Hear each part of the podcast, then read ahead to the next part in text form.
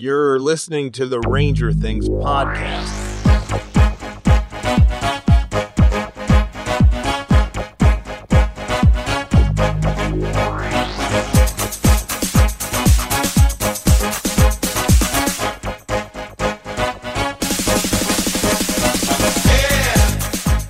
And this one will last a lifetime. Welcome to Ranger Things. We're recording on Saturday, July 15th, 2023. I'm Carlo Montagnino, and I'm joined by Brendan Lyons Hey everybody, welcome to episode three. and Dave Pacheco. Greetings, fellow Ranger fans. Today, we're covering the Emberson re signing, the K'Andre Miller re signing. We'll probably talk a bunch about Lafreniere's future here with the Rangers. We'll also go over some former Rangers that we took for granted. And as always, you can visit us on RangerThingsPodcast.com, follow us on Twitter at RangerThings23, and subscribe to the show using the podcast service of your choice. All right, so let's get into it. Ty Emberson, defenseman's re signed for a one year deal. Um, I wasn't able to find any salary uh, information. It's probably dirt cheap. It's an AHL contract. Um, just remember, we picked him up when we traded Nemeth and some draft picks uh, in 2022. What I like about this, Ember- Emberson is another Team USA guy. Two years in the development program, so he has the, the Muse experience. Um, Brendan, what, what, do you, what do you think about this Emberson re-signing? Oh, I think I um I don't care even a little bit. Okay. like I, I, I yeah, just quick scan. Uh nobody cares about Ty Emberson being You don't so? No. Well, I I think think- it's it's always good to have that little bit of extra depth. I mean, injuries are going to happen during the season. Um, if he's used to a system, you know, with Muse and everything like that, and if we're building a Team USA light as uh, as the Rangers are uh, uh, are looking so far, um, I think it's it's you know it's whatever. It's a, it's a depth move. It's it's not it's not breaking the bank. So yeah, it's Yeah. milk. Yeah, I mean, I like I like it because it, it, it's just another person just push up from the back with you know with the Gustafsson signing and Zach I- having to be here.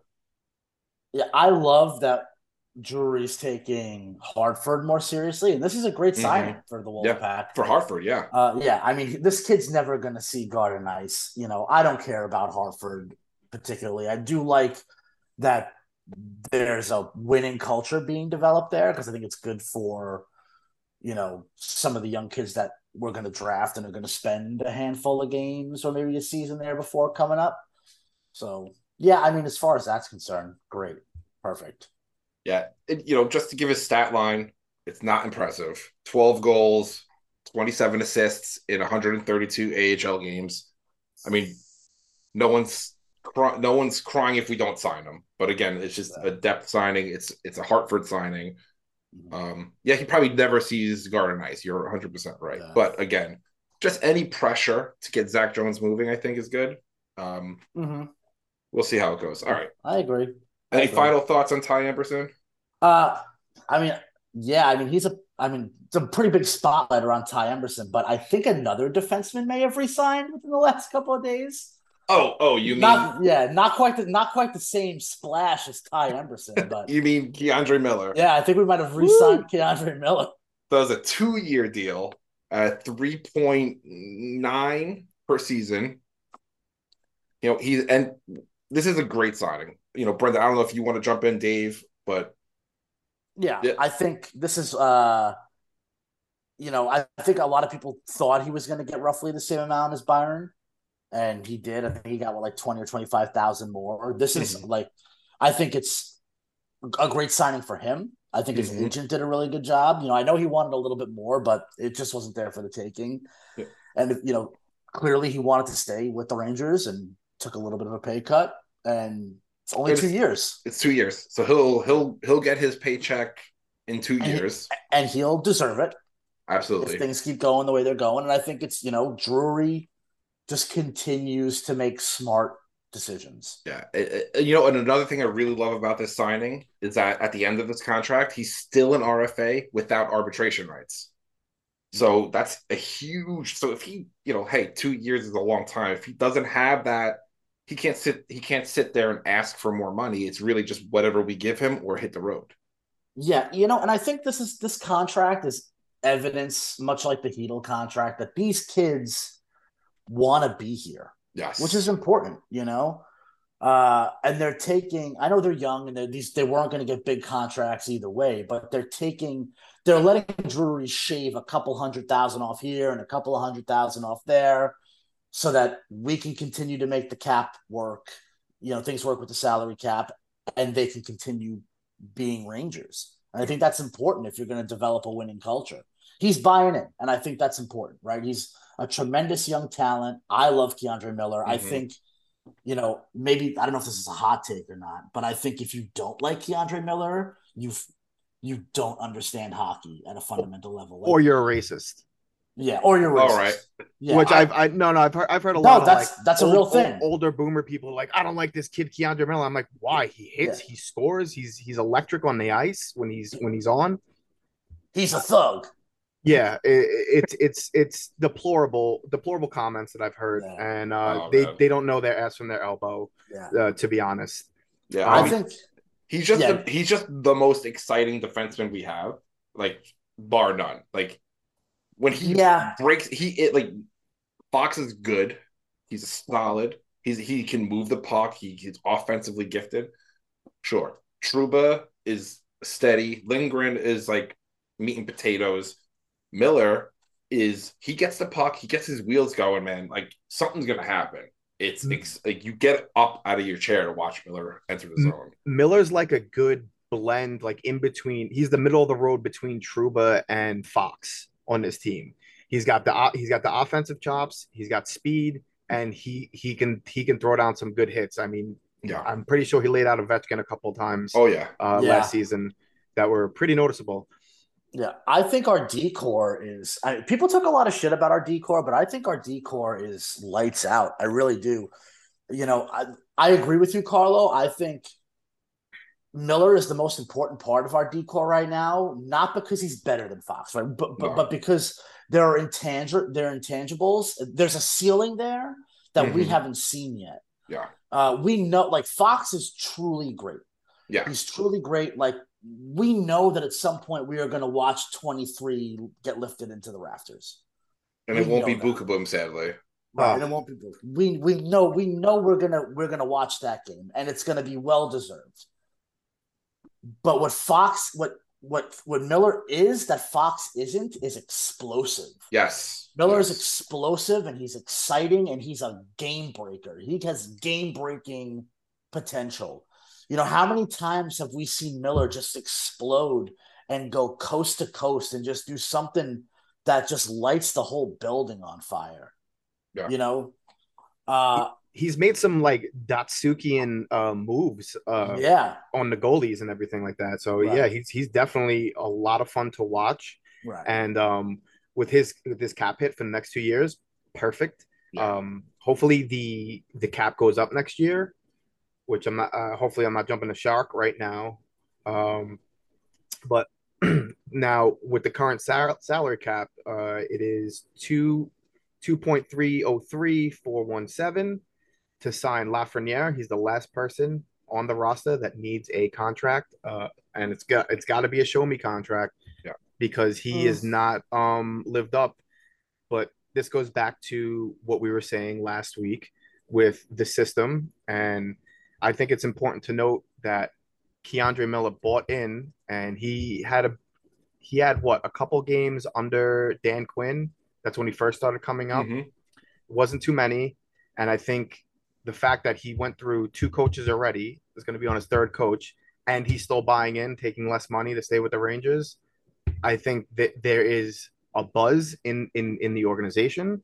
I think there there's a clear message, especially in the offseason, what Drury what Drury's uh, been doing, that we're putting ourselves into a good position to compete and and win in the next year, hopefully, and, and and beyond. So no no qualms. Let's get Laf signed. Hopefully he will take the I guess the remaining cap money because I don't see any other moves that um they, they would be willing to make or Pretty good. Should make. Well, No. yeah, I mean, barring It's a miracle. It's, it's not going to happen. It's not. Well, it's not going to happen. I would oppose this because I want to jump into Lafreniere. It's on our it's on our docket, so we will do it. But I, before we do that, right, we got to stretch a little bit. Hmm. DeAndre Miller, second pairing with Trouba. Do you see him moving to the I hope first so. pairing? I hope so. Because I I, like we'll- Lindgren. I like Lindgren a lot, but you know what? Mhm. You know, there's room to make that first pairing a little bit more dynamic.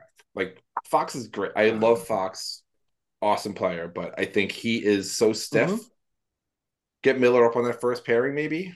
He can be. He can be. I think Laviolette could and should get creative.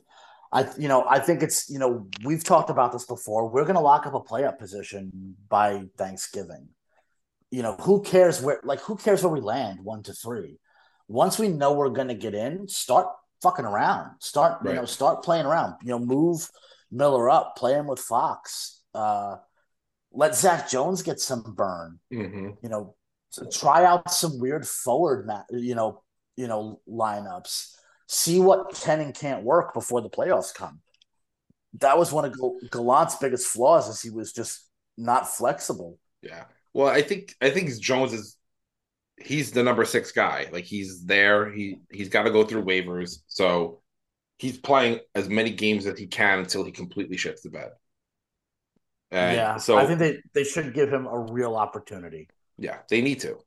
Yeah. But I mean, like, look, look at the look at the the D corps as it stands right now. So Fox, Trouba, Miller, Lindgren, that's locked down, and now you have Schneider, Harpur, which they've both been taking uh big strides. Schneider's a mainstay. Schneider is a mainstay. Yeah. So now that's gonna- that's one D position left. Now you have Gustafsson, Harpur, and Mackey fighting for that. Mackey, um, I don't, I you know, I don't know really. No, where I think- he's, he's going to land.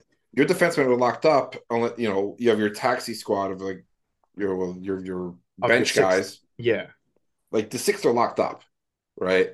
So the, it's that seventh defenseman who who rolls around with them. They get Harpur, Gustafsson. Gustafsson is not going to be in the HL. He's going to be scratched a bunch. Mhm. Mhm. But he's not he's gonna- gonna he's gonna be with the team. I agree. Yeah, absolutely. Like Harpur might be in Hartford for a long stretch during the season because again, Jones, he cannot. He can can he start the season in Hartford, but and come up and not go back down. Like it's the second he's a Ranger, he cannot. He, Mhm. they're not going to let him go.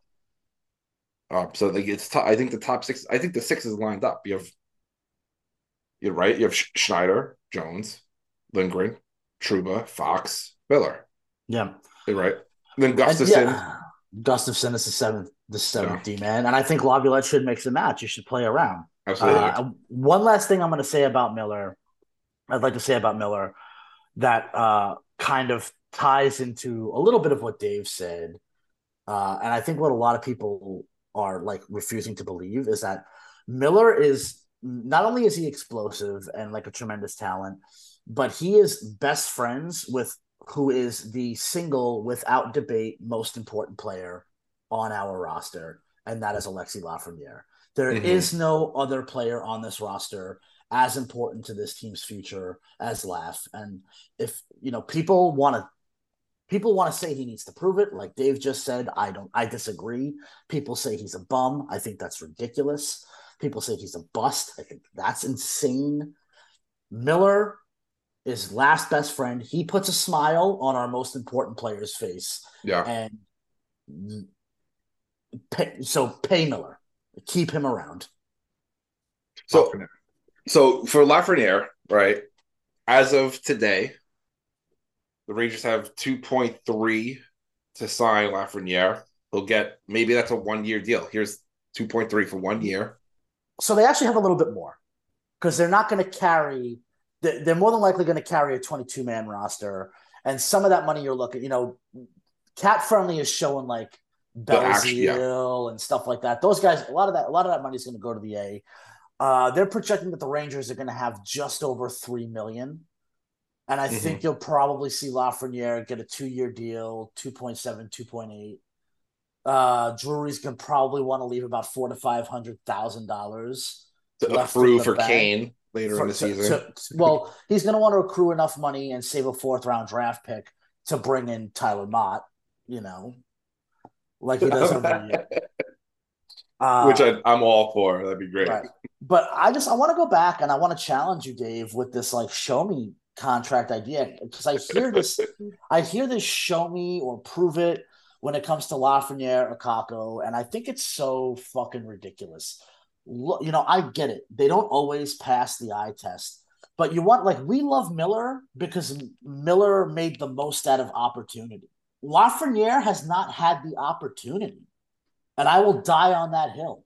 Lafreniere is not a third line left winger. That is not that is not his game. Lafreniere is a top six line. Let me, let me finish this point because I'm fucking angry about it, Carlo. I'm fucking angry about it. And I'm sick and tired of people just shitting on this. I'm kid, agreeing with you, but go ahead. You know, who's also still a fucking kid. Like he's a kid, Yeah. right? And typically, number one overall draft picks go to teams that fucking suck and they Mhm. they eat up all the minutes and they get all the fucking power play time and they get all their points and everybody loves them. This kid went to a team and got stuck behind Chris Kreider and Artemi Panarin. Yeah. So, Brendan, I agree with you. I agree And with he's your whole sentiment. He's still a team leader on five v five points and he gets he gets no Yeah. power play time. So show me what? Show me what, Dave? Show and- me what he can do in Every time, every time he's on the ice, every time he's on the ice, he puts it in the fucking net. I want to see this- what he could. Yeah, Dave. No, I no, want to see what he could do in a competent system. Listen, I agree with your points. You know, you're not wrong because coming from Dan Quinn, the Dan Quinn style of coaching, and and and Gerard Gallant's lack of coaching, uh, I I agree. He wasn't put in the best position to succeed, but there needs to be a big jump now. And he's under Laviolette. I have faith that he will get the he will be put into that position. He will get the minutes. He will get the line mates around him to really uh, emphasize his skill and Right. what what we got in a number one draft pick. Right. But here's what I want you and every other Ranger fan to remember. But especially that- you, Dave. Like, Yeah, op- yes. like opening night in the Garden. If this kid is on the top line and he's on power play one, if he doesn't score a goal, a highlight reel goal on the first in the first power play that he's ever in, like keep in mind that that nobody's screaming for fucking Chris Kreider's head to be mounted on a light pole on Broadway when he goes cold for months at a time, right? This kid not only needs the opportunity, but he needs time in role. Like he Mhm. needs Yeah. time in the role to grow, right? And it's like you, we, this is we've never been in a better situation to just put him and Kakko on that top line and just let them do their thing.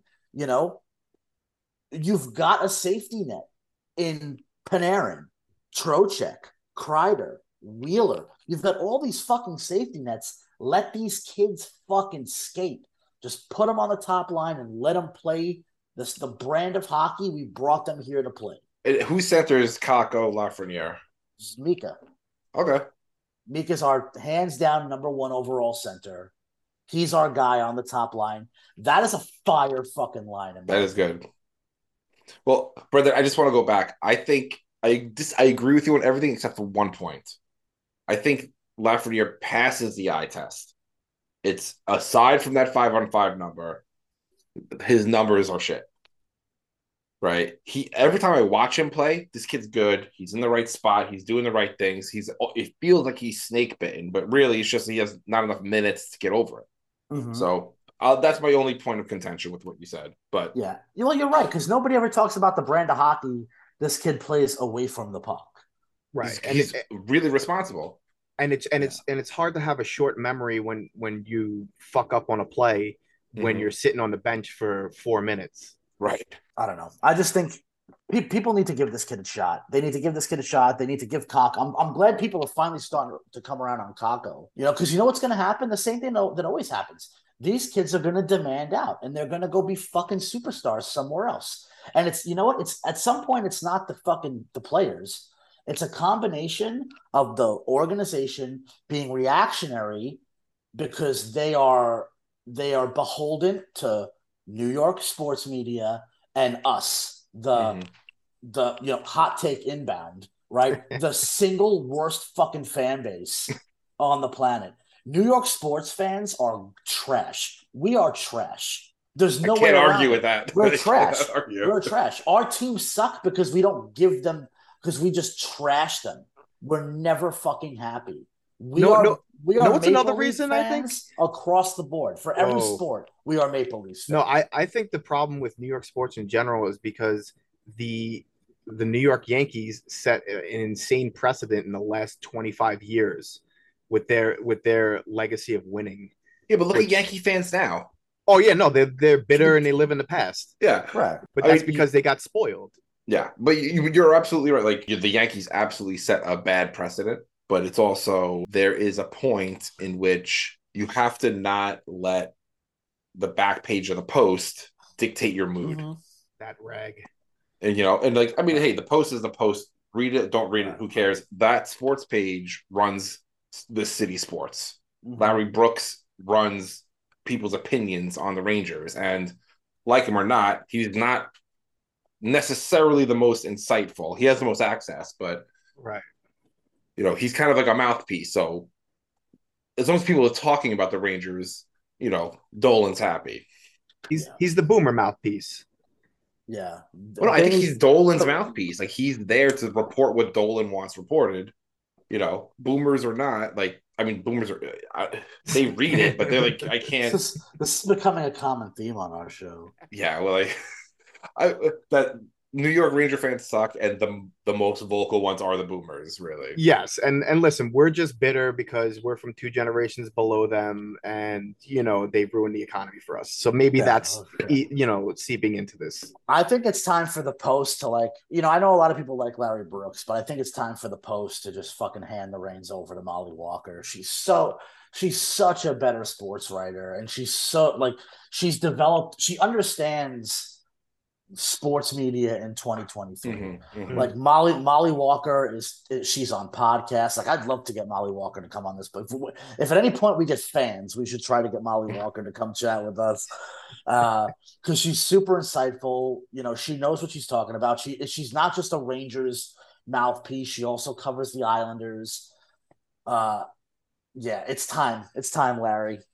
I mean, I don't dis like he. It's the access that I like from Larry, Larry Brooks, right? Like he knows, he has the inner workings. He's going to break news a month before it comes out. Like you, if you read Brooks, if you really read him, he'll plant the seeds, and then two months later, the thing he planted a seed about is now comes to fruition, Oh yeah, right? just like just like he planted the seed for Jack coming to New York. No, that was that was him trying to get clicks, obviously, but just like he planted the seed for Tank getting re-signed. Everyone. for- okay, listen, or- you're really just cherry like he- picking here, just Brett. like he plant, just like he planted the seed that Pittsburgh was gonna fucking fire Mike Sullivan for no reason at all. No, see, he, La- this is how smart Larry Brooks is. He oh. reads all these idiots, idiots on Twitter and just gives the story that they want to read so that they click to his post. He's, Pander. He, has got kids to put through college. I, I, I assume. I have no idea. Or grandkids. Or grandkids, or Guys who and cares? Let's not But- spend any more time in this episode talking about Larry Brooks. I'm indifferent to him. Um, all right. So, I mean, what do you guys want to do? We could talk salary cap rumors. We could take a break. What are you thinking? I think we should take a quick break, but I think we both like before we before we go to break. I just want to reiterate that I'm right about Alexi Lafreniere, and if you disagree with me, you're dumb. I don't think he needs. Well, to not show just the two of you. I'm not just the two of you. Yeah, I'm in general. about Ranger fans. Sound off. Yeah, Yeah. Uh, well, I mean, it, it into, is like, kind of a show me contract because we can't afford anything longer term, right? And he won't take anything longer term. Yeah. You know, I've got this real like QAnon conspiracy theory that um well hear me out before Yeah. you roll your eyes. I'm not Hear me rolling. out. I think that we like we got the number two overall pick and we were like, oh fucking awesome. Right. And then we got the number one overall pick and we were like, what like we didn't expect this to happen. Fuck. Now we've got two guys who could potentially become stars on this team, and we just fucking backed the Brinks truck up for Trouba, Kreider, Panarin, because that's what you do right after announcing a rebuild. You blow 20 plus million dollars on three guys. Um, Well, I mean, 20 if- on if- just Mika and Panarin. well, Yeah. Mika came. Mika came later, but you know But like they if you- announced they announced anyone- the rebuild. Then they threw a bunch of money. They threw they they signed Kreider. They gave Trouba eight mil, and then they they you know they went after Panarin, which is not what teams do in a rebuild. But whatever, they did it, and I don't think they But- expected to get the number two and number one overall Right. picks. But if anyone thought this rebuild from the letter is going to be like a 10 year, five year, six year ordeal, you're out of your fucking mind. But listen, let me get to my. this was going conspiracy. to be on the. Okay, yes, please. Let me get to my fucking ex- my conspiracy, bro. Here we My, go. like I think that there's been like a real effort to fucking hamstring Kaapo Kakko and Alexi Lafreniere. I don't like. I think they're being hamstrung so they don't have to get paid. Yeah, that makes sense. That does make sense. And maybe that's fucking crazy. Maybe no, that's I don't crazy, think that's crazy at all that's because ridiculous. But these kids are clearly being hamstrung. They're better than they than they look. They're Yeah, better than what we're seeing. Yeah, I mean that is that's some wild shit. Um, I don't think it's great. I don't think it's that off base because you can't buy everyone out. We can't afford to buy everyone out. You can't trade half these guys like Trocheck, Panarin. These are guys have no move clause, no trade clauses. Right. Like you're stuck paying them for the next four years. So yeah, So, I mean, I, that's why I think this is a pivotal year, right? Because the salary cap is supposed to jump next year, and then the year after that, and the year after that. We're supposed Yeah. to get a couple of consecutive jumps. So I think, like the days of hamstringing these kids are over. I think we see fucking career seasons out of Kaapo Kakko and Alexi Lafreniere. Like the players we drafted, the high expectations we had. I think we're about to be able to cash in on them. I'm the most excited for these two guys. And I think if there's anything that the last few years of them just being fucking completely underutilized has done for them, is it got them to grow parts of their game that they might that they have they have I think they have layers to their game now that maybe Jack Hughes doesn't even have. Right? yeah, I agree. Kaapo Kakko can play defense. Hmm. Kaapo He's Kakko good can at pro- it. He's very Kaapo good Kakko defensively. can protect can protect the puck. You know, uh, Al- Alexi Lafreniere has this sort of pest layer to his game, Mhm. this sort of like Brad Marchand layer to his Yeah. game now, where he's you know he's he's chippy and he's laughing in people's faces and stuff like that. These are layers that playing you know that playing in the bottom six. Those grinded minutes, you know, having to earn it every fucking night has given them. And now, if if if they get let off the leash, Yeah, I mean think that's a dangerous fucking team. I think they're we're a dangerous team. Listen, Brendan, nobody wants Lafreniere and Kakko to succeed more than me and Carlo because he has a Lafreniere jersey and I have a Kakko jersey. So I cannot afford another jersey that doesn't pay off, Brent. Yeah, you guys should have got Fox jerseys like I did. Just it's a sure bet. Oh, it's too obvious. It's too A obvious. sure bet. You It- never buy it. You never buy a jersey that's not a defenseman or a goalie. First of all, Never Yeah. buy- yeah. How did that work out for my the Mc, McDonagh jersey? Yeah. well, well, I, I have a Panarin. You bought it too late. You bought it like three Yeah. seasons too late. You, you, you never No, I didn't. A, I bought in early. you never buy a captain's jersey either. Not I got it. I got it before he got the captainhood, bro. Oh yeah, sorry, bud. No A, no C on that shit. Sorry, bud. Yeah, That's sour rough. grapes. All right. Well, with that, with the sour grapes, let's take some time. We'll get the rinse our mouths a bit. And uh, when we come back, we're going to talk a bit about Rangers players from the past that we may have taken for granted. Stick around. Hey, Ranger Things listeners. You probably already know that you can subscribe to the show on Apple, Spotify, Amazon, Google, or just listen by visiting RangerThingsPodcast.com. But did you know you can also follow us on Twitter at RangerThings23? Were you aware that you can email us at contact at rangerthingspodcast.com? Feel free to DM or email us any questions, feedback, or suggestions. And now back to the show. Welcome back to Ranger Things. All right. Thanks for sticking around. Uh Dave, I want I want you after you're done with that fat vape. I want to hear what you, uh, uh, your, your this is your this is your segment here. I want to hear you introduce this. Introduce it. So, fellow Ranger fans, um, we're gonna go back in time right now, and we're gonna go look at some players that we didn't know how good we had it with them. Now, I'm just gonna rattle off uh, a few names for for you people out there, and, and for my fellow co-hosts, Just just to set the stage, you're gonna rattle off a few names. Well, just to set the stage. wh- when you say we didn't know what we well, well, give us the premise a little bit more. First of all, before you start, Carlo, can we throw in some sort of a like, you know, back in time sound effect? You know, We're- yeah, Yeah, I'll, we're I'll just pull the back, clip from. back, back, back, back in time. I'm just gonna pull the clip from Wayne's World. Yeah, okay. That's what I'm gonna do. Let me write that down. Okay, go ahead, Dave. Set the stage. So the first name, we're gonna go back to the '90s, that who we should have never let go because we didn't know how good he was, or we didn't appreciate how good he was, and that is Peter Nedved. Mhm. Ooh, not who I thought you were gonna say, but I I agree completely. And during that same time frame, the defenseman most beloved, and actually both of these players wore 21, Sergei mm. Zubov, Nedved and and and, and Zubov. So, so just for the audience, Dave's number is 21.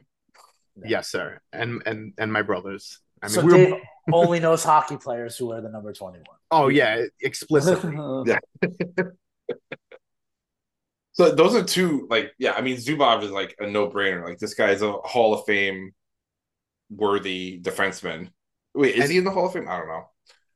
he might be, or he, he was on the ballot in the last 10 years. Hold on, I'm gonna do some fucking primo podcasting right now. Well, I mean, you, but you're absolutely right. Like, I mean, like Nedved and Zubov, like these are two players who played well for the Rangers. Right. And Yeah. and al- although Nedved had two stints with the Rangers, it, it it was, you know, it was interrupted with him going to Pittsburgh and everything. And that was just like Mhm. it was like why? You you could have had him the whole time. Um Yeah.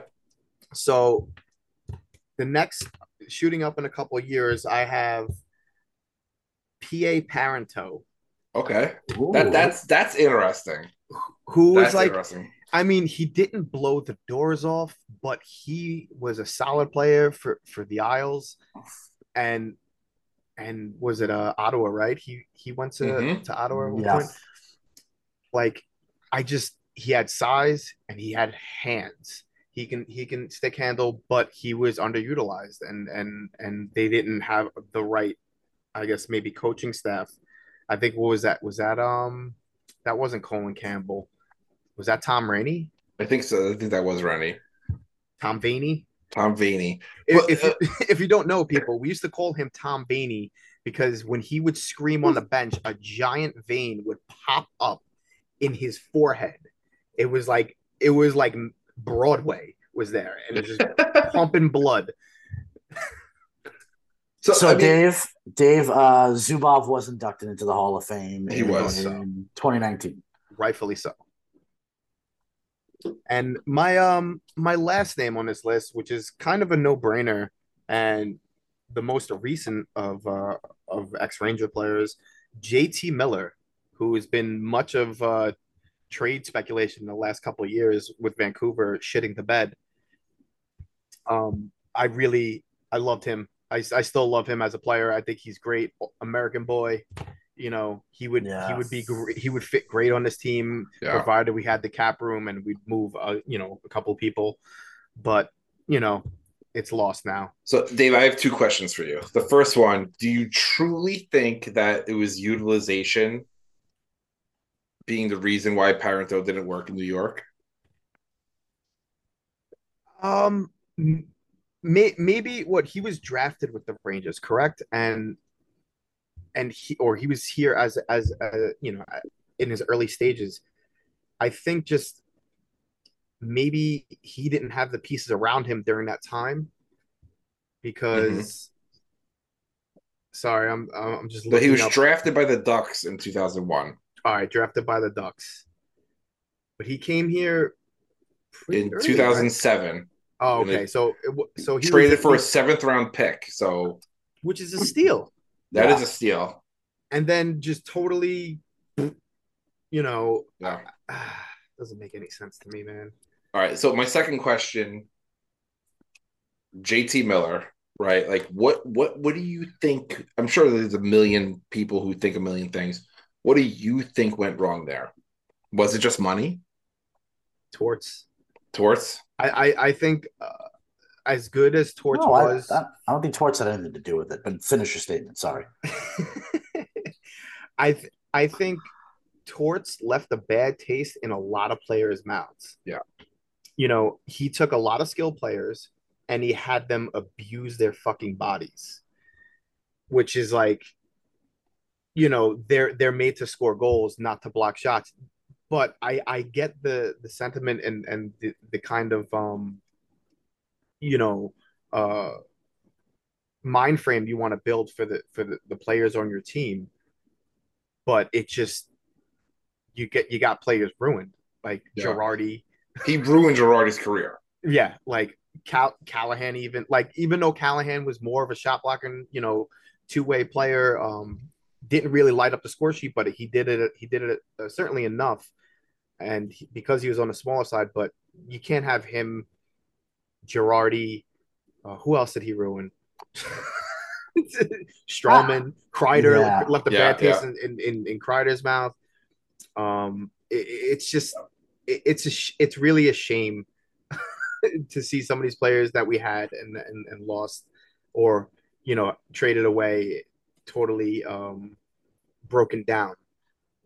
Yeah. And then it, it hurts even more when Tampa turned, you know, half Three of those Rangers players to- into, into Stanley Cup champions. Yeah, I don't know. Uh, so I don't. So he only played one season with under Torts. And it was Miller. yeah, and it was a like it was his rookie year. He only played twenty six games. Uh, um, then he only played thirty games. That was 2012, 2013. right. Mhm. Then he only played thirty games in his in the 13-14 year, the the Cup run year. So I'd say his first real year with the Rangers, his first almost complete year with the Rangers was 14-15, the President's Trophy year. Uh, and that was a modest year 10 goals, 13 assists, 23 points. It was a plus five. And what line was he on? Third line. know, Probably third line. He- yeah. yeah. This is another Lafreniere situation.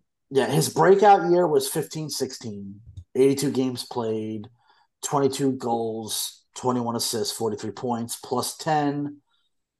Uh, and then after that, he was a 40 point player, minus one, but that was 17 18. We're on the decline.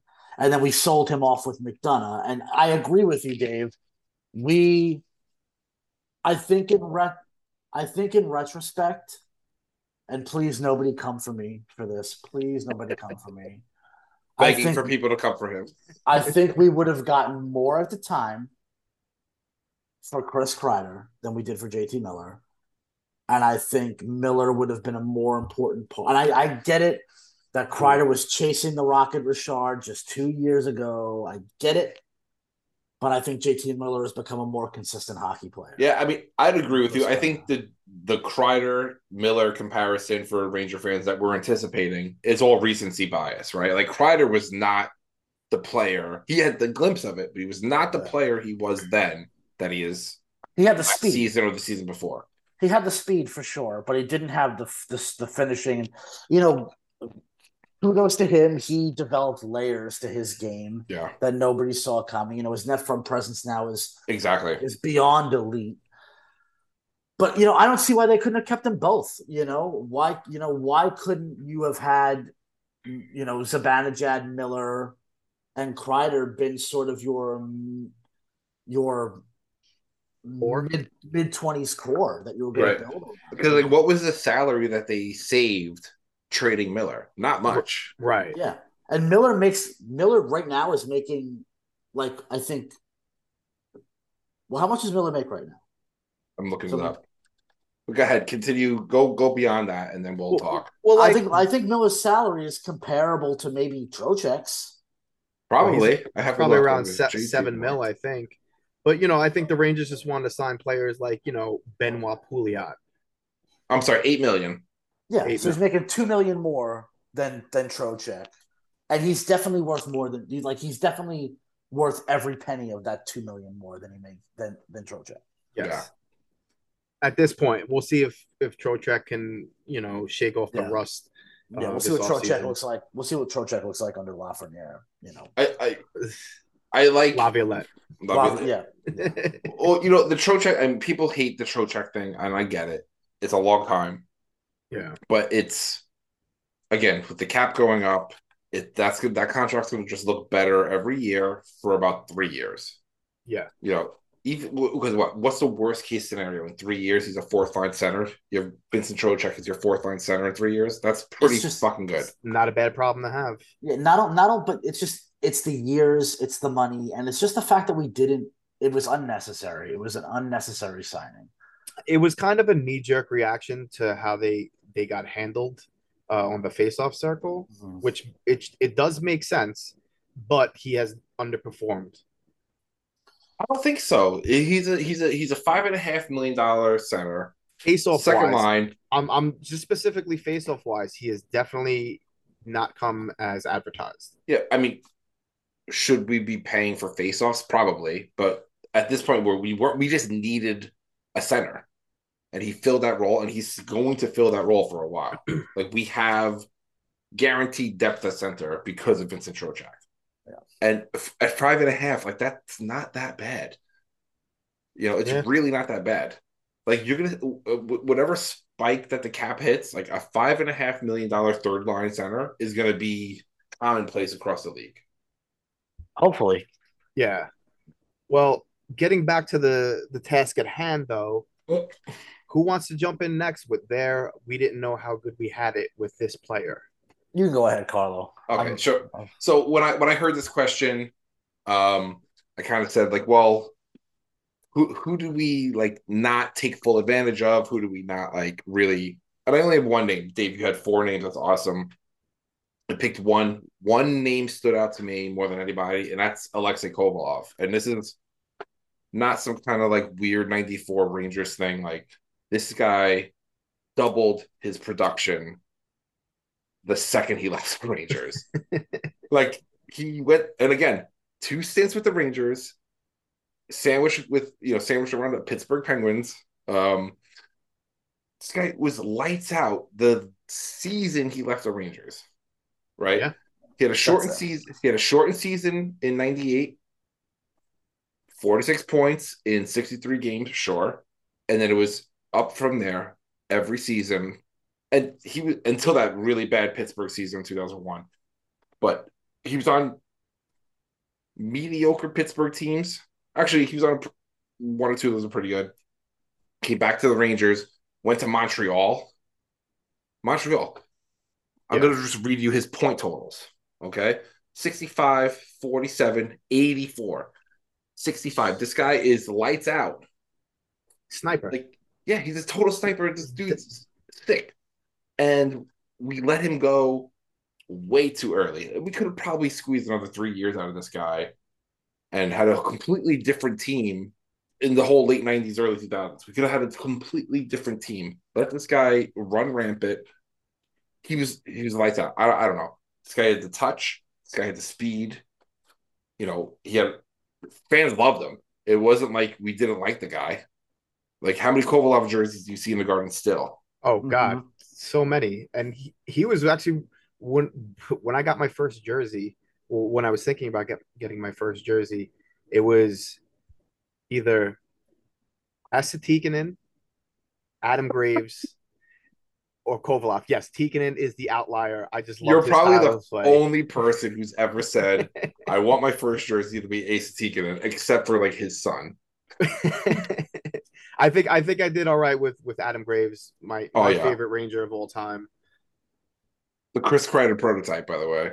Yep, a hundred percent. I think that's why I love Kreider so much, and I have his jersey. So, Yeah. stop talking shit about him, Brendan. I love Chris Kreider. I'm a huge Chris Kreider guy. It's well documented that I'm a huge Chris Kreider guy. So yeah, so Kovalev is my guy. I mean, I don't have a ton much more to say. It's like this is Enough said. it's enough said. Like just the numbers alone, like this guy has so had so much potential that I mean, we we got what we could get out of him. And again, this is like almost like a JT Miller situation where just get a couple more years out of him, and then you're gonna see that really pick up Yeah. and really change the way that the team can play around him. Like we could have built around Kovalev instead of him being a supporting character in you know a larger scheme. Now, swinging it over to you, Brendan. What is your pick for All we right. didn't know how good we had it? So I I had four players as well, Dave, but one of mine was JT Miller. And we talked we we talked about that already. Uh, when I when I heard this when I heard this question, when I heard you talk about this question, uh, I sort of I had a combination. I had a, my thoughts were a combination of what sort of like your line of thinking and Carl's line of thinking. Like we didn't know what we had until it was gone. But also for one of like one of my guys, he was with us the like the entirety of his career, just about, and I still think he was kind of underappreciated. Even All though right, he- save him for last because I I'm think I save- know who you're talking I'm, about. I'm gonna I'm gonna save him for last. I'm gonna start Matthew Barnaby. yeah. I'm going to start with who I think is when you consider when he was a Ranger uh, and the type of player he was, is like at the top of my most underappreciated Rangers of all time list.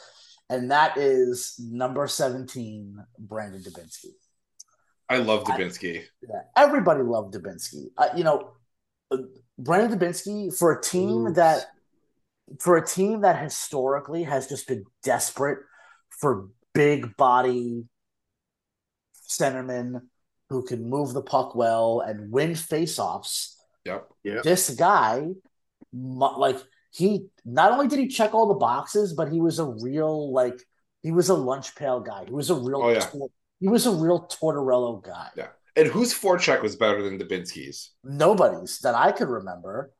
And let me just let me just read let me just let me just shoot some stats.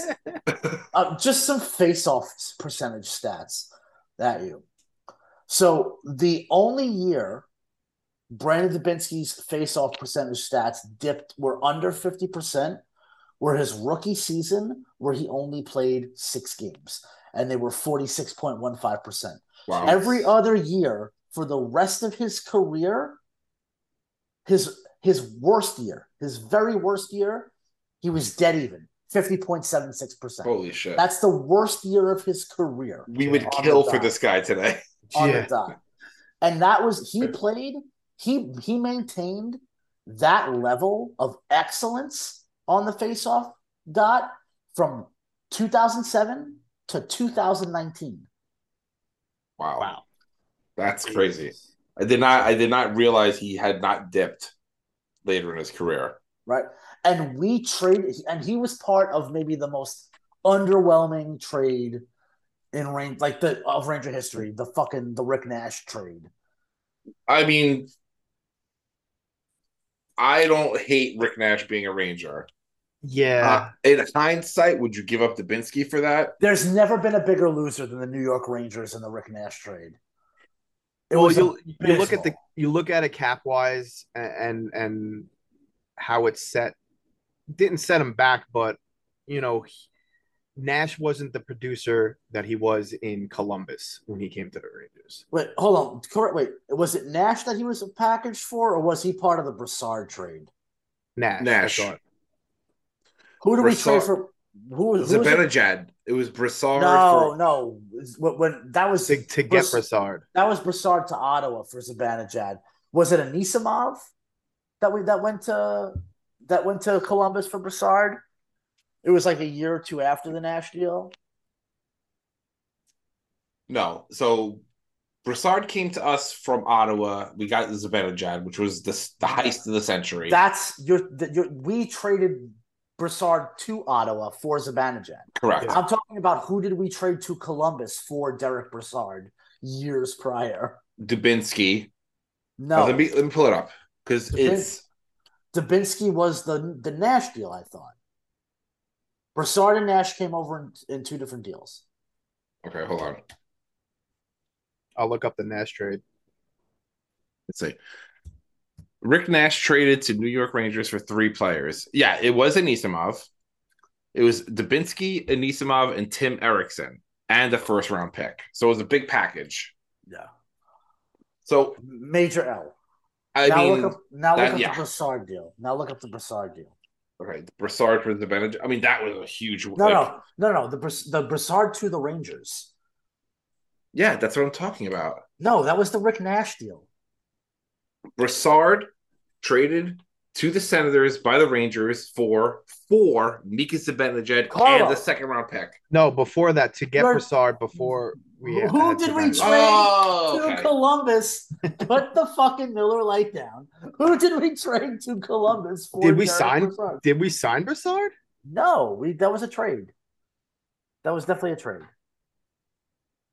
Okay, sorry. I'm like I got confused here. This will all be edited out. Okay, all right. So I got it. So we got Brassard, Derek Dorsett, John Moore, and a two, 2014 sixth round pick for Marian Gaborik, Blake Parlett, and Gaborik. Steve Delisle. Gabrick was the piece that we We moved. traded him back, or, well, not back, but we traded him back to that area. So that's actually big, that's actually major W for the Rangers. Big time W for the Yes. So Brassard was a part of two W's for the Rangers. Yes. A W coming in, a W going out.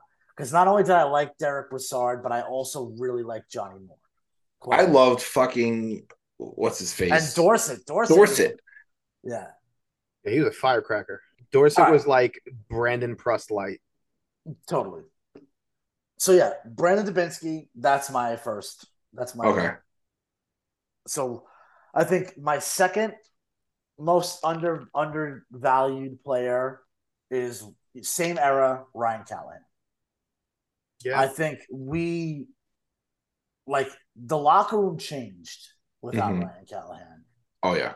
for sure. Uh, I loved I loved Marty St. Louis. I think Marty St. Louis had some really amazing moments in that in that playoff run. Uh, like the Mother's Day goal, like after his mom died. Oh, stuff against like that. Like, Montreal? yeah, yeah. Like that shit was really amazing. sick. Well, Pittsburgh. Yeah, yeah, yeah. Oh, Pittsburgh. Yeah. That's it. Uh, he had some really amazing moments, but I don't know. Brandon Callahan was our guy. You know, and it's just tough to see him in any other jersey but a Ranger jersey. Uh, well, it, that was he had. I mean, like, we talk about torts ruining guys. Like he had a pretty short stay with Tampa, and then that was it. He was done. Like he yeah, couldn't. six years with Tampa.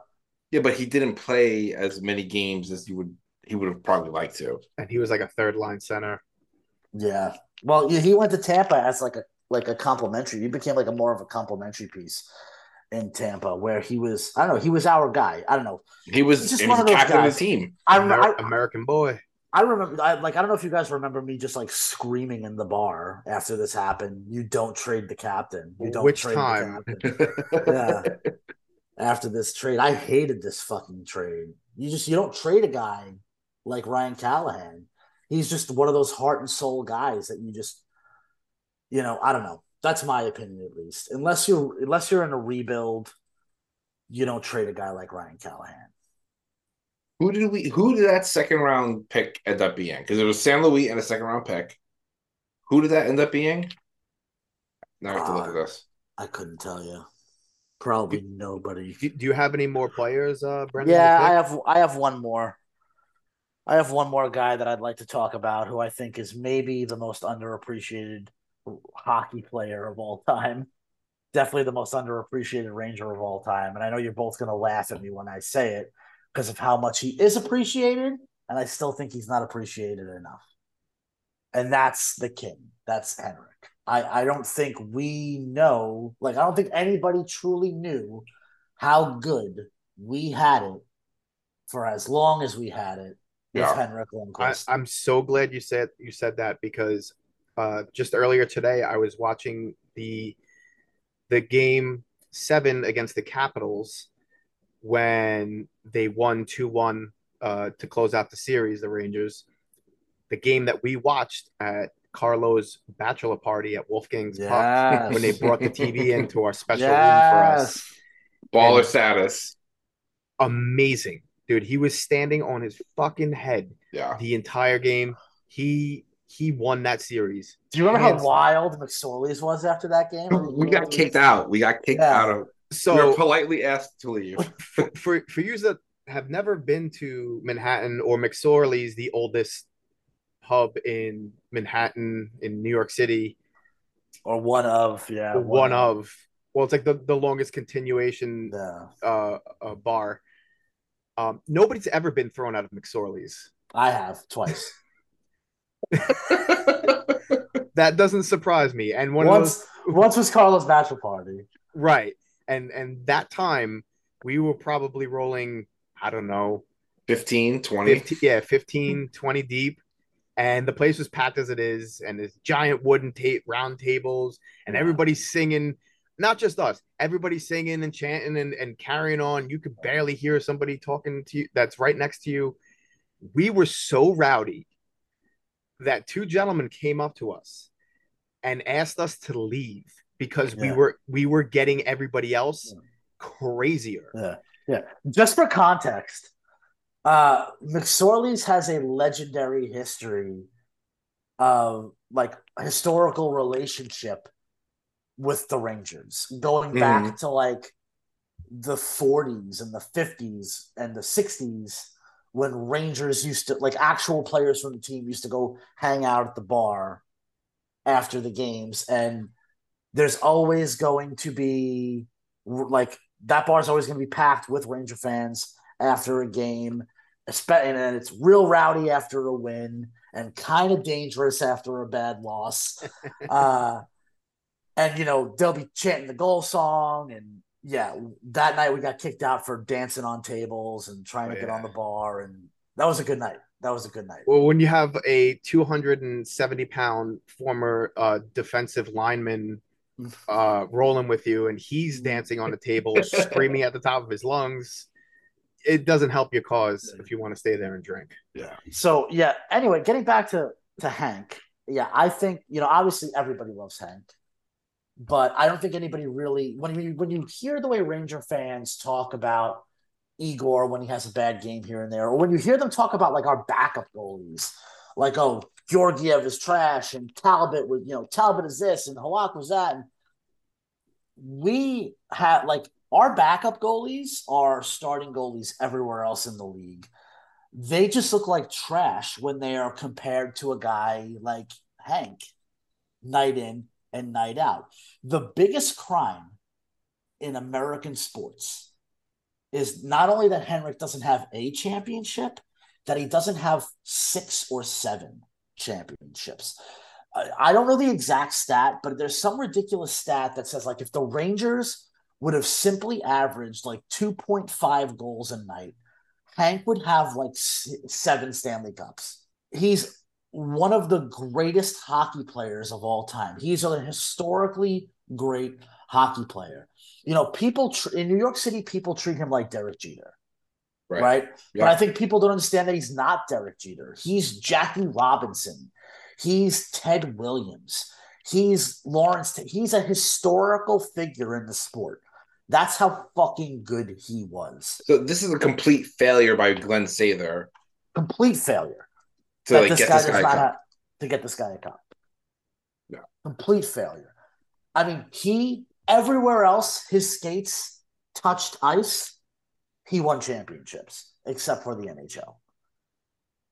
He's Which- won. He's he's he's won gold medals. He, and and and that's that's a testament to the Rangers organization and how poorly mismanaged over the years that they've uh, treated people with insane amounts of skill. Mhm. And hopefully, we are past that with Laviolette coming in, bringing it back to today and in, in the current now. And we can put the our best skate forward and and get ready for the season and really put the fucking screws to the rest of the league. to kind of close out, I guess, the Henrik Lundqvist thought, it's a more of a testament to Henrik Lundqvist and not ask for a trade six years Yeah. earlier that he got one. And you know, it's like he could have won a cup anywhere in this league. You know, and Also, That- now to more to your point, Dave, like it's also Chris Drury's new vision about Yes. what's going on. It's just a shame that Hank was a generation early. Yeah, and and Slather Slather fucking held on way too long. Yeah, fucking Yeah. snake. Let me ask you guys a question because this is something that went through my mind, uh, and I, I'm wondering if it went through your minds as well. Not last season and the debacle that was, but the season prior, our Eastern Conference final run, mm-hmm. when we went up two games to nothing on Tampa in a very impressive manner in the Eastern Conference final. Am I the only one who thought to myself, if this team wins the fucking cup the year after Henrik is gone, I'm going to fucking vomit. I'm gonna vomit. Definitely had those vibes a hundred percent. Uh, it, it just it it didn't seem right. It was like almost like, and I don't want to say that I was glad that they lost, but it was it was just like uh, okay, you know, it it kind of would have felt disrespectful, whether it was or not. You know, it just to me, I agree with you. It would have felt a fucking shame. Especially with the way we treated him at the end. Like this guy at his worst was still head and shoulders above league average. Mhm. and you know in his later years and you know you see so many people it's time for henrik to hang him up it's time for henrik to hang him up motherfucker you kiss the ground that hank walks on if you're and you do it gladly because he's the greatest ranger to ever play the game Yeah, absolutely. you know and what's crazy is that igor might be better igor might be better Yeah. Well, to answer your question, Brendan, if the Rangers would have won that cup, because I come at me, I'm a Rangers fan. I love Henrik Lundqvist, but like I'll take a Rangers cup over a Lundqvist cup any day of the week. So it's like, hey, you know, it sucks, man. Sorry, but wrong place, wrong time. That's kind of like my mentality. It- that sounds cold and callous, but I would have taken that Rangers cup Yeah. if I if we could have gotten it. Sometimes I think hockey fans need to think more like basketball fans. I, you know, hockey fans are so quick to like side to like to throw their allegiance in with the organization and underappreciate the player. Well, I mean, You know- with basketball, like the players move around so much. Well, that's because There's no reason to have an allegiance to a player, right? Well, ba- in basketball, they basketball's the NBA is a fuck around and find out league. You don't want to spend money, you have fucked around. Now, now you will. Now you find out. right. Unless you're the Brooklyn Nets. Yeah, You you just spend money and you don't find anything out. right? Like it's insane that we're like, oh man, I hope we don't have to pay K'Andre Miller more than three point eight million dollars when like the fucking fifty third guy off the bench for the New York Knicks makes twenty million dollars a year, you know. but that's because hockey, you know, the NHL is a dumb league run by dumb people, and we're number five now. Did you hear this? Here's a good way to close off a hockey podcast. Let's make this. let's make this our closing thought, shall we?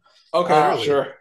for the for the first time ever, hockey is no longer since since the creation of the NHL, hockey is no longer the number four sport in America. It has dropped to number five. It has been replaced by American Major League Soccer. That's brutal. And you know, I blame ESPN for that. I blame I blame Gary Bettman. That's who I blame. Sure, Gary like, Bettman is in bed with this fucking insidious owner group who wants the league to stay exactly where it is. It's they, they make just enough money to keep them fucking rich, but it ha- doesn't have enough popularity for players to make real money and have real power in this league. Yeah, if you, you're not wrong. you're not wrong, but riddle me this: if the NHL had no salary cap, or like the NBA pretend salary cap, right? Hockey fans would hate it because there's no loyalty to teams. You'd have fucking Alexander Ovechkin. He'd be on 16 different teams at this point in his career. hockey fans like they would not have any loyalty. like that loyalty you're speaking of would be completely out the window. No one would give a crap, and you know they would yeah they'd like the team, and the league would make a ton of money, sure, but the things that hockey fans like, hockey fans, not just the owners, the fans like the league the way it is. The fans are the ones that hold it back. Gary Bettman is doing a great job catering to his audience, catering to his customer base. He's doing exactly what they want. But there could be but we're we're closing the we're creating an environment that doesn't invite in new fans. Hockey have you met a hockey fan? They yeah. yeah, they love new fans and they will bring in new fans all the time. But have you talked hockey with a new hockey fan? It's like, and I, I was basketball. Yeah, anybody can say, "Oh yeah, shoot ball and hoop. This guy's good." Great. Well, first of all, basketball is an incredibly complicated sport. Let's not undermine how complicated basketball is, or football is, or baseball is. I'm not undermining. Right? I'm not just not as complicated as hockey. These sports are not making more money because they're better than hockey. These sports are making more money because they are they are being marketed better than hockey. That is the crux of the issue. I don't marketability. They are being look, and I get it. Baseball and hockey and, and basketball are far more accessible sports than hockey, but football really isn't. It, I played both, and I can tell you firsthand. Yeah, but football's costs, one game a week, and you just get drunk more. and watch it all day. And if, I'm talking about from a little kid perspective. Okay, it costs just as much for to sign your kids up for football as it does for hockey. No. You know, no. it might be a it might be a little if, if your kid's a goalie. Ice time alone, ice time alone blows football out of the water. Hockey is is by and large the most expensive sport to play because it, it between ice time and the equipment and and the amount of games that you have to play, it's just and and the medical bills. Like think about how many more kids get but hurt it's, playing it's hockey. La- it's it's lack of popularity leads to a lack of funding right? Like if if nobody like if nobody wanted to play football, you wouldn't like high schools wouldn't have a free football field for kids to play on. You know what I'm saying? They would have to rent field time somewhere because that field would be taken up by soccer if soccer was the most popular sport. I I, I get your point, and I, I don't disagree, but I think the premise is wrong because baseball, soccer, football, and to a lesser extent, but similar, basketball, they can all use just public space and you can do it anywhere.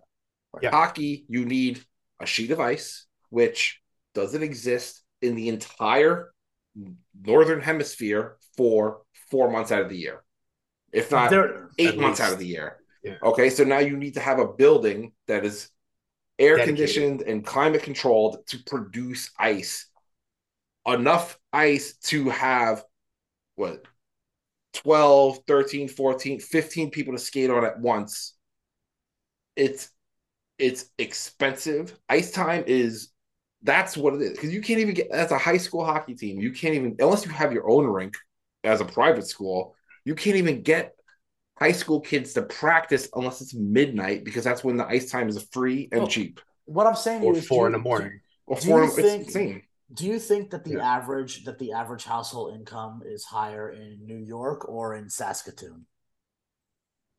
The accessibility the accessibility in Saskatoon outweighs the accessibility in New Why? York City. Why? Why, Dave? Why? It's it's it's generally colder. So why are why are there more indoor places to play hockey in Saskatoon? Culturally, be, be, it's a cultural well, thing. Culture and because it's more popular and no, real estate. And real Where are you going to fucking put a rink in New York City? Bro, you can barely find any fuck. I can't even drive home anymore from fucking Manhattan in right. a timely manner. You can at fit, fucking twelve o'clock at night on a you could, you Monday. Could, you, you could put rinks all over Staten Island. There are rinks all over New Jersey. There's there are rinks all over North. There's New a Jersey. lot more real estate in New Jersey. Right, they, they, they're through the roof. Be, they're through the roof because they don't generate money in any other way. Nobody goes to hot. Nobody goes in, in Saskatoon. People show up to watch 13 year olds play hockey. Yeah. And they buy concessions. Right. That doesn't happen in America. That, Exactly. happen, that happens when 12 and 13 and 14 year olds play football in America. Do you Yeah, think It is a question of marketing. It is a marketing question. It- it's not entirely marketing. It's like when you played f- high school football, you were given pads, weren't you? Why? Why? Because there's funding. Be- there was be- funding because it- allocated because for it's an popular things. it's an American sport. One. So th- there's a huge patriotic push between that basketball and baseball. That that that's a huge factor. So that's less equipment you have to buy. If you're a hockey player, you have to buy every ounce of equipment that you're wearing, I, I understand and that's that. at least at least a thousand dollars. At least if you're not a goaltender, Right. You know. But here's So- here's here's what I'm saying to you. What you just everything you just said comes down to marketing, right? Because it's what makes football more patriotic than hockey. Does football have more fucking purple hearts than hockey? well, they sign up Did- with the with the did- military too. Did so football you, know, did football fucking storm the beaches of Normandy? you would You, think you, know what. I mean? It's marketing. It's it's all marketing. It's a What- lack of marketing on Gary Bettman's part. All right, so and this is a little bit of inside baseball, Brendan, because I know you hate Southern hockey. What's the marketing play that you the NHL could do to like make more people like it? I don't know. If it's I, not going knew- to the South, apparently. If I knew that, I would have a lot more money than I do now. So then, what is it? What are you saying? Because Uh, I what I'm saying, oh, look, first of all, that's a that's a bullshit argument. I don't have to be good. I don't have to be good at something to know that you're bad at something, right? I don't have to be good at fucking trapeze to to know that to to know that you falling all the fucking time means that you're bad at it. Do you get what I'm saying? that's I not my have- argument. I don't have to be good at hockey marketing to know that Gary Bettman is bad at it. Well, it's Uh, it's it's also to, it's also easier to market things uh things like foot um, basketball and baseball because you see the players' faces, so that there's a lot more exposure. Uh, the you know hockey in general, you're covered up in in full equipment all the time. Yes, football is the outlier, but because football is so ingrained in the American culture for the last what 80 years, it's it's been a profession almost 80 year um 70 years or so that it's been like a professional uh, organization. It's like all right, so know. so there like some truth dude, Dave. I, I went I went to a high school football game in Texas a few years ago, uh, like six years ago, and we went to this small. Uh, we went to Killeen. It's like forty five minutes north or a half hour north of Austin, and the entire town was shut down. The stands were almost packed. The stadium was a fucking ten million dollar stadium. They had giant jumbotrons in each end zone to show replays, real time replays of a high school football game. They had Chick fil A at the fucking high school stadium. It, it, it, it, it's it's it's it's a it is a very cultural thing. It's it's more easily marketable to go to a football game once a week than to go to a hot uh, uh four hockey games in a week, you know, or practice on uh, to that matter. Like it's it's there's so it's not it's not just one thing. It's a whole slew of things that make it harder for for for hockey to be accepted in American culture and to be marketed. The- well, you know, then then there needs to be 'Cause there's no- restructuring. there's no the- there needs to be restructuring there's no the problem in. Canada. There is zero problem with hockey in Canada on every level. They have the space, they have the time, and they have it ingrained in their culture. And I think if Gary Bettman would have done his job correctly, it would have been more ingrained in our culture. Gary Bettman has made the NHL don't do it. Don't do it. insanely more You better- profitable than it has ever not been in the history of the world. Better not Okay. fucking. I, defend I hate him, but he's but Carlo. I hate Bettman, but Carlos right. I, you know what? I don't hate him. I don't give a shit. He doesn't do any. he- What has he done wrong? Besides, like the Atlanta Thrashers, He, sure. he, okay, he just hasn't done enough right, and I think it's time for him But to I step down and to get younger blood into the into the NHL marketplace. You guys forget that Gary Bettman made the NBA what the NBA is today.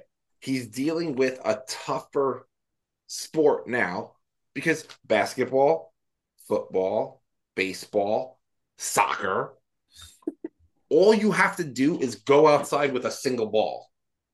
How many of us all we play football in the street? We played football in a field. We played football anyway. You don't need equipment to play football. It's Oh, I want to play hockey. Oh, I need a stick.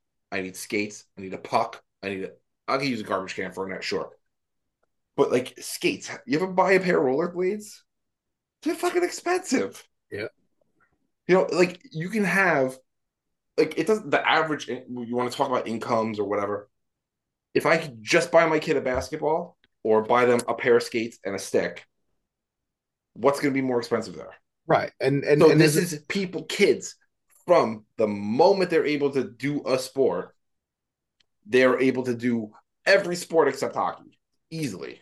there's a reason too why you know you look at soccer as being the world's most popular sport is because anybody poor to rich can get a fucking ball for the most part Yeah. or or have a makeshift ball and you don't even need cleats you have No. look at all the look at all these brazilian kids look at all these uh, other poor latin american countries or even just o- overseas that play soccer because it's it's it's just easier to find a field, find an empty lot, and have a ball. That's it. That is the that's all you need. You can fucking draw lines on a on a handball wall to make a goal. Like you, Yeah. it, it's it's it's so it, it's just so much easier. And more to that point, every municipality in America has a basketball court. Yes. As crowded as it may be, every single one has a basketball court. Where's there a place to skate? Yeah, you could skate on the basketball court, but there's people playing basketball on it. I, I maintain my argument that if it was more popular, the facilities would be present and they would be more accessible and they'd be cheaper to use. But it's, uh, I think that, that that this is it's like a chicken or the egg.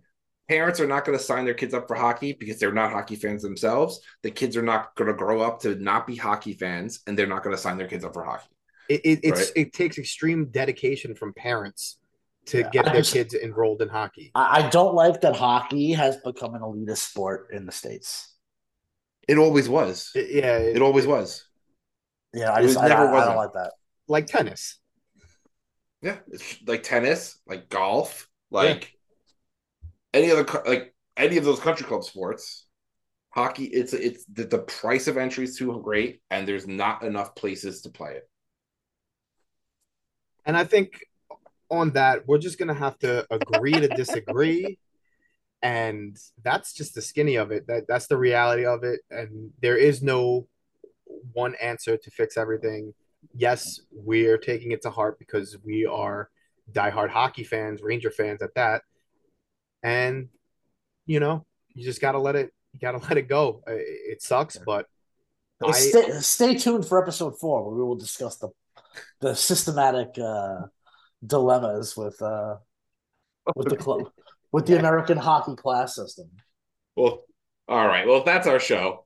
Thank you all for listening. Remember, follow us on Twitter, Ranger Things 23. For Dave Pacheco, goodbye, fellow Ranger fans. for Brendan Lyons, Fuck you, Gary Bettman. I'm Carlo Montanino. See you all next week. Thank you.